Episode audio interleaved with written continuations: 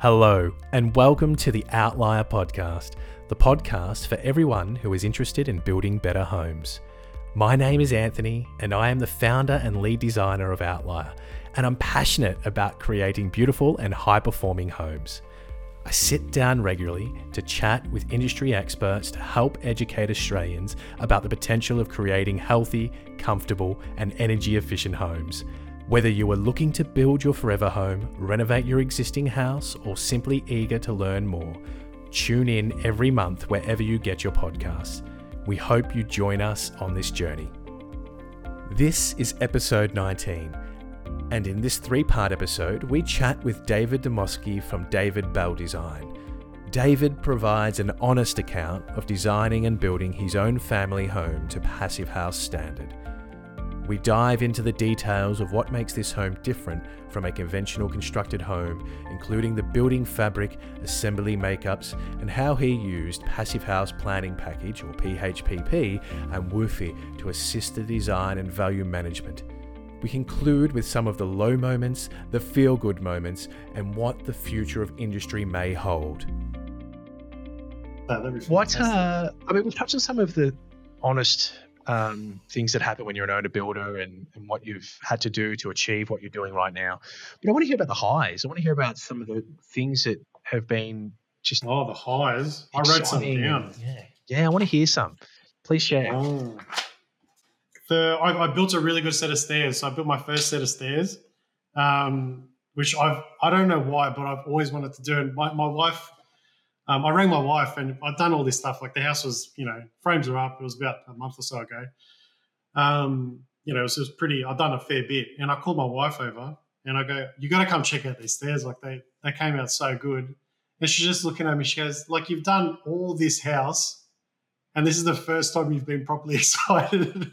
and I was like, yeah, but I've never, like, I've seen it on YouTube, but I've never built a set of stairs before. So um, it was just funny, like the whole, one staircase versus the whole house. I wasn't interested in that, but this staircase really got me excited. Um, another thing was probably I, I like the the carpentry, obviously the, the, staircase, but putting up frames like uh, plumbing walls, building set out stuff like that, like learning all that kind of stuff. That that's been really really helpful. It's it's amazing how um like I've this whole experience has taught me a lot that like the, there's a lot riding on the builder's shoulders that's why yeah. a lot of builders like working with me because they see I'm doing this and they know, like I get it. You know, I, I don't, I don't take what they do lightly. It is very hard. And if it's, I remember I was setting out the building, I was putting up my batter boards, and I'm just like, I couldn't help but think like, if I get this wrong now, it's wrong for the whole build.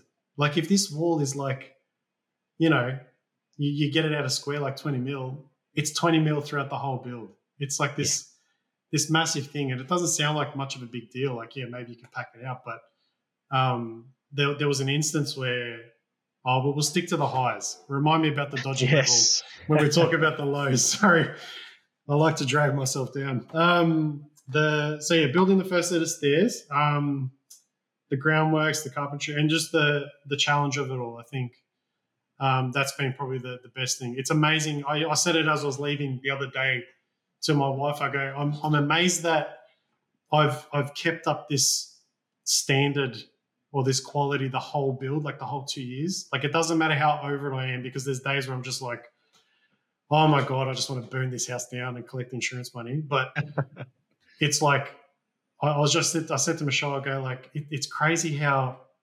everything I've done to the mill, everything. And there's a couple of things where I stuffed up, but as I've recovered really well from those instances, and everything is done. Like the air tightness, I'm, I'm sure when I do that blower door, I don't want to. I'll touch wood on this one, but I reckon we'll get it first go, maybe. I'm hoping so. that's one of the most nerve-wracking things that most of the builders I visit yeah, that, that's going to be. I'm, I'm really excited for that because, like, the whole time we were doing the air tightness, my dad, he thought the whole thing was crazy.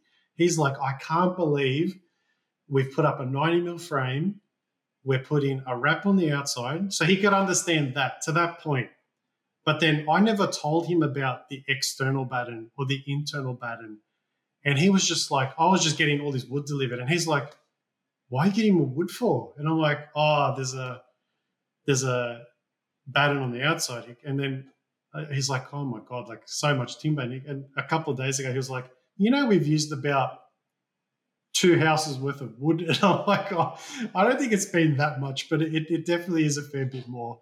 So he, he was always like, um, I tried to ease him into the whole passive house thing because I needed the help, or else he'd just he'd be like, "Oh, we're not doing this." Nah, he'd try and talk me out of it. Um, so we're, yeah, working with my dad as well and family and stuff like that. That's been pretty fun too. They're they're good. We spend a lot of time together, so that's that's pretty fun as well. Yeah, I can I can absolutely relate with that. I yeah, there's, there's a, a, lot of arguments, but that's just yeah. Well, you, you're at least yeah, working together. There's plenty yeah, of examples yeah. I can think of where that just wouldn't even happen. Nah, a lot of it is yeah. There's a lot of like him questioning it, and then I've got to explain it, and then we argue. It's like, oh, can we just do it? Or yeah, but that's just. I think that's like a father son dynamic. It's pretty. it's pretty popular or pretty pretty um, normal. Are there some more highs or some feel good moments, or do you want to touch some on a few lows? Oh, I don't know if I got any highs, man. It was pretty. There's there's not many highs because it's it's one thing after another. So I don't get to I don't get to reflect on it too much. Like maybe when the scaff came down, that was pretty cool. Like you know, um, getting a bit of paint on some cladding, that was um, pretty good. I liked when um, when it rained. Actually, I just done all the box gutters. I set the falls, so like I they were like I, designed them to um, one in two hundred falls. So every two hundred mil, one mil. You know, I think the longest one is like seven meters or something. So it's yeah. pretty. You have to get it pretty accurate. And I had to cut them in because remember they're outside of my building envelope. So I had to build like this bloody hectic platform. Um, and I remember the first day it rained when they were in, and that water with that dam buster turn, it just turned out worked flawlessly. And I was just like, oh God, it works. Like that was more of a relief rather than um than a, a high moment. I was just like, oh, thank God that that bloody worked, man. Because you don't want water just sitting in your box gutters. So that was a bonus. That's great. Yeah, that was awesome. I think almost every builder could relate with that. Yeah, it's like, such a well, it works. managed risk mitigation. I'm happy. exactly. Yeah, that's that's most of the highs. Just when things worked out, it was really good, and I, I really liked um, nerding out on the details and the air tightness and the the vapor barriers on the outside and all that. That was really fun to install. Um, I got them. I like getting them really tight. So I, I don't know why, but there was nothing better than getting like a, an 11 meter run of Intello, um, stapling it to the ceiling, and then using my staple gun to just load it up and getting it like a drum. I was just like, I was super proud of those moments. They were really cool but not you know most people probably wouldn't care about that. no one would really care. Well, people just say it. I'm like, oh yeah, cool. Speaking of other people, I wouldn't mind if you want some advice then. Yeah, um, at this point. Yeah. What would you advise to other owner builders out there or people who are considering building their own passive house? Some key takeaways. To do it as an owner builder, you're saying? Yeah, yeah, as an owner builder you have to have the tools for it. So I, I, I worked in Total Tools, and then being a mechanic and like always doing like handy stuff around the house and stuff like that. Like I've got a lot of tools. I've got, I've probably got more tools than what most builders do. Like I've got a stupid amount of tools. So the, you have to be ready for that kind of stuff. You have to buy tools. If you're going to do it like me and do like be super hands on, um, you you can't really rely too much on friends and family because they've all got jobs as well. So if you think like you and your mates are just going to slap up some frames on the weekend and save some money, it's probably not going to happen. Um, so there's a bit there's a big reality check with it. Um, I, I, don't want to start out by giving advice to people and saying like, oh, it's easy, just do it. You know, eighty percent of the homes in the UK are owner built, but in Australia we just don't do it, and, and that's probably for a reason because there's just not many people that are that are willing to or crazy enough to do it. It's it's a mission. It is an absolute mission to do this. Um, mental resilience. You have to have the time for it. Um, don't have little kids while doing it. I feel um, like when we all decide we're going to do it. Yeah, and a lot of people like my my last one. So remember that one that I done in Shellharbour that was um, owner built. So me and my father in law, we were both working full time. I was working for the military back then, and um, there, there was kind of like a bit of freedom there. And I, you know, I didn't really like that job, so I don't care what I say back then. But I used to just build the house while I was at work. Um, so if you've got that type of a job where you've got a bit of freedom to organize your trades and stuff like that, that's all cool. Because if you have to remember, if you're not there, it doesn't get built. It just sits there. And then you go back next week and nothing's done. So you either have to go there and do it yourself or you have to organize the people to do it. There's a there's a very good financial reward. So if, if you can say that my house is probably I don't know, a builder made of mine, we priced it up at about oh, if a builder was to do it like over a mil, like it's a lot of money. And I'm saving like hundreds upon hundreds of thousands of dollars doing it myself. But that is literally me, again, breaking my back doing it. Yeah. Um, so yeah, there, there's a lot of money to be saved, but it is very hard work and it is hard to get the money. So touching back when we first started the pod about getting money for an owner builder. Um, back when I'd done my first one, um, they were loaning up to 60%. And I think it was only St. George. So I think you would probably be these days looking at some type of like second tier lender, maybe third. So I, I dare say it wouldn't be a great interest rate. And these owner builder projects drag on. So that interest repayment could be creeping up on you. I've, I've sorted out like different means. So I'm, I'm in a pretty good scenario. But um, finance is very challenging for an owner builder to get these days, especially if the what is it now like six percent banks are charging like six percent, which is just it's wild. Yeah. Have you had any project management software or anything that you've used to help you with Uh, qualification and takeoffs? Yep. Yeah, Monday.com. I use Monday.com. To be fair, I'm not. Um, there is a budget in mind. Like I don't want to spend over a certain amount. Yeah. Um, but one of the challenges from the from starting this building was we've done this. Oh, I think I started in 2021. Um, and you can imagine what we were all going through back then, and the the the money that I had budgeted, um, which I had from the sale of the home, um, that was kind of my budget to build the house. That was going to be okay. Well, we'll just build this, and then maybe I have to borrow a little bit at the end. Um, so there was a certain amount of money that I did want to spend, but obviously because we started in 2021, that was like full peak. Everyone blaming COVID for building shortages, and the government's using the building industry to like prop up the economy with that bloody grant. So now everyone's building. I think at that time there was also some fires um, in America, so our timber's going over there. New Zealand is sending timber to America. We got um, our fires, obviously our plantations burnt, so I couldn't get timber, and everything was just going up. Everything was just. I, I probably added. It probably added maybe 150,000 to the build just within a couple of months of like price increases. Seems to have stabilized now, so I can I, I can probably say like yeah okay I, I have to spend this much now, but there's those types of things as well. So you could you can I had it all budgeted out pretty close, you know. But then when that happened, hit the fan, and then as an owner builder, like you're wearing it. There's there's no builder there that's going to be like, well, That's I right. wouldn't It's ex- just yeah, I- straight down to you. yeah, and I wouldn't expect the builder to wear that either. Like that's Yeah. that's something that would have to be negotiated in a variation. But um, you know, that sucks. When that happens, it sucks, man, because every hundred thousand dollars you add to a loan, you're just in there thinking like, well, I'm going to be paying that off for like X amount of years now. Like that's just, you know what I mean? And that's the whole point of owning a builder, so you don't have a big mortgage, so you can get on with your life. I'm 36. I don't want to be paying a mortgage for till I'm 60. Like that's that's crazy, man. Um, but yeah, that's the, getting organised. Um, I've I've kind of I learned that the hard way. So through the second year, I tried to get a little bit more organised because it was just going. Um, that rain kind of killed me. So I had a lot of really good momentum at the start, and then that rain, once the slab went down and the frames got delivered, everyone lost momentum because I couldn't talk to anyone. No, no one would come for months because there's no there's no point.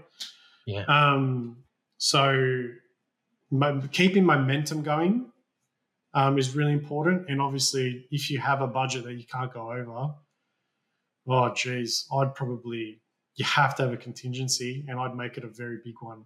Yep. Um, would be That's some good advice. advice. Yeah. Have to be really re- realistic about that situation. Yeah, and then times that by two, whatever. Yeah, like if you think something's going to take like, oh yeah, we'll we'll clad the house in two weeks. You're not going to clad the house in two weeks unless you got six boys there. You know, starting from each end of the house, you got two cut guys passing up the scaps there perfectly. You don't have to move it around. You'll get it done in two weeks. But if you're there by yourself or just you and a mate on a weekend, that house is going to take forever to build. Yeah. All right. David, what are you most excited about moving into the future? Yeah, I'm probably pretty keen to move into the home. I'd say. yeah, for it to be over. Um, yeah, I know it sounds crazy. Like I'm, I'm having so much fun building it, but God, just to just to move in and and be done with it um, for a little while. Like I, I really, really love doing it. I like going. I like building.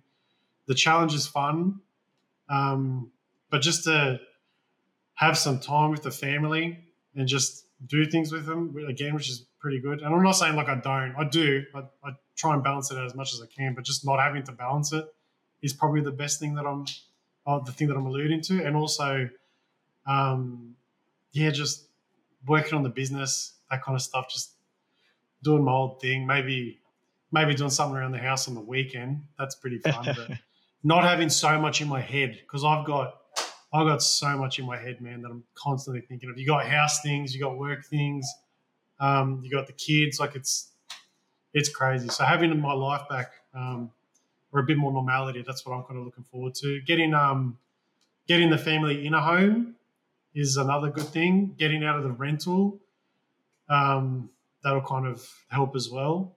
Um, and just starting, yeah, starting fresh, man. New house, start fresh. That all sounds really understandable. Yeah. Go through the garage here and just get rid of some crap that we don't want to take over, that kind of stuff. I'm sure everyone's got a garage full of just useless things. It's like, oh. Oh, garages are no longer for storing cars. Yeah, They're well, I like, storing I, yeah, I like cars. Like I've got a I've got an XY Falcon and I haven't driven it in like 12 years. Like since I got married, I just parked there and it's just stayed there. So to get into the in, in my garage in the house that I'm building, I've made it tall enough so I can fit a hoist. So I'm Yeah. get back into like mucking around cars. I've got two boys, uh, maybe Amelia, my daughter wants to learn a couple of things. So you know, just do some do some stuff that's Family restoration project. yeah, yeah, Nice. yeah. Well, kind of there's one last question that we ask every one of our guests who come on the podcast, and that is: Is it something that you would want to change in the National Construction Code or industry? I think the education, both in, I think building designers, it's, it's coming around more, and, and there are certain builders now because a couple of years ago, like when I was talking to developers, and I was saying like, you know, you- you're not going to be, you can keep on doing these, you know, they'll, they'll get a block of land for 600 square meters and stick like three units on it. And you know just these quick little turnover jobs they're making money and there's nothing wrong with making money. Make your money. I understand. If you can do it do it. But there's going to come a point where you're not going to be able to build them like this anymore or no one's going to buy them because they're very low standard. You can only have uh, what's the three elements of like building? Time money and quality if you've got something cheap and it's fast to build, it's going to be very quality. That's that's how volume builders work. And you know, there, there probably are some volume builders out there that build okay, but the ones that are in here, they build very quick, 26 weeks, you know, minimum, and they're, they're relatively the cheapest, or relative, reasonably speaking, they're, they're the cheapest houses to build. They're the cheapest option. You, you can't have a high quality home and and still get something fast and something cheap. It just doesn't work. You have to. You can either see me. I'm having a high quality home. I'm building it cheaply, but it's taking a lot of time. You know what I mean? Like it's a give and take. Um, so my my kind of thing would be like to educate uh, developers, builders, building designers, architects, because we're like we're the first guys um, that drive the the industry. You know what I mean? Um, especially in commercial, I think there should be more. Like I think passive house is easier in commercial. Um, there, there's a lot of misconception that like passive house, um, it, it tells you like what what you have to use hemp and like all this hippie stuff. You can use whatever you want.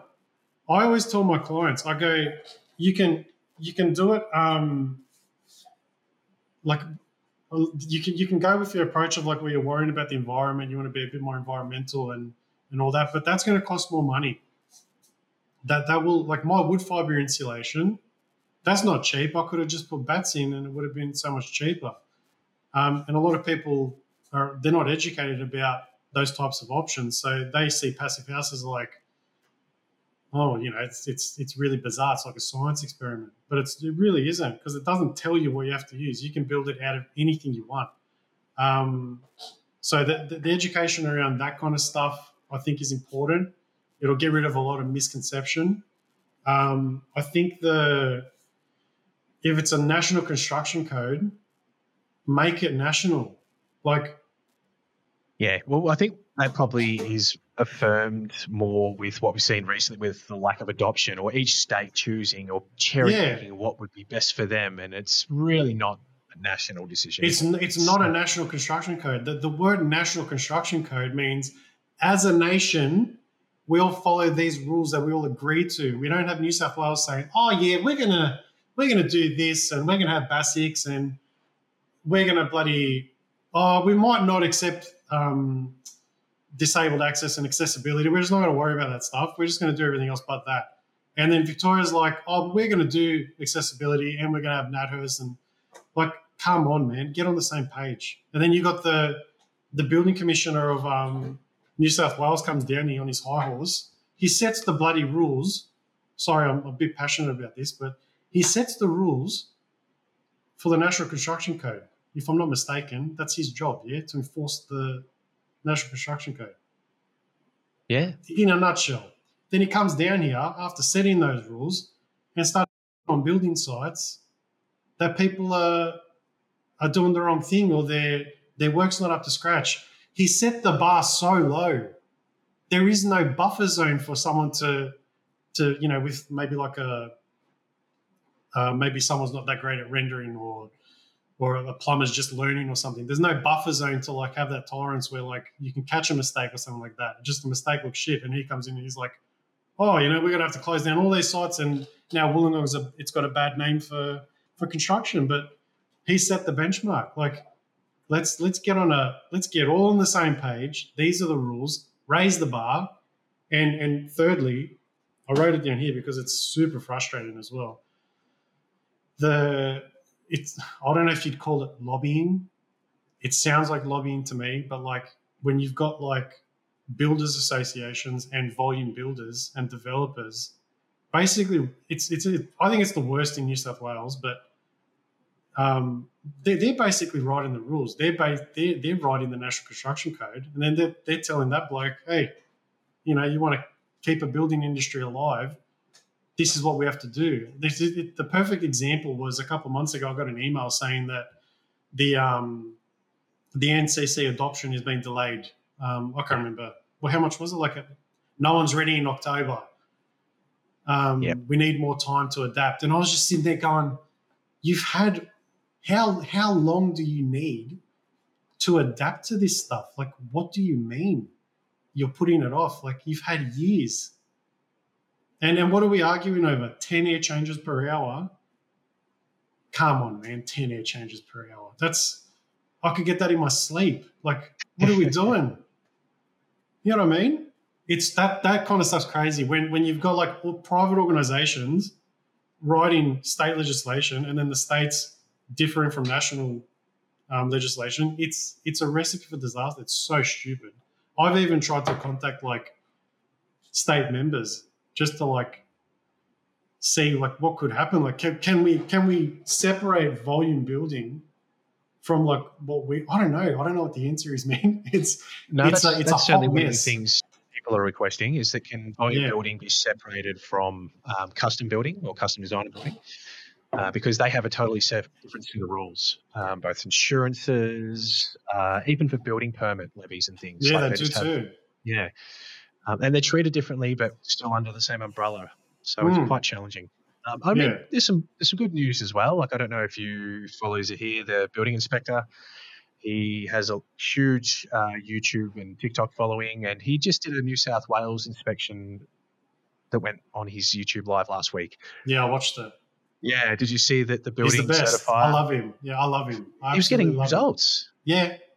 Only in New South Wales though, which is surprising. When I saw that episode, I was like, "Holy cow!" Like someone from New South Wales actually reached out because that house that he was showing, like you think the NCC is cooked, that's a dog's breakfast. Whoever let Yeah. that go, it's a shame, and you feel sorry for these people. But to a much lesser scale, we we throw around this term affordable housing like I hear that every politician loves saying affordable housing. It's just like saying we're going to make more jobs and we're going to increase salaries and oh by the way we're going to get affordable housing on the run. But there's nothing affordable about a house that costs like four thousand dollars a year to run.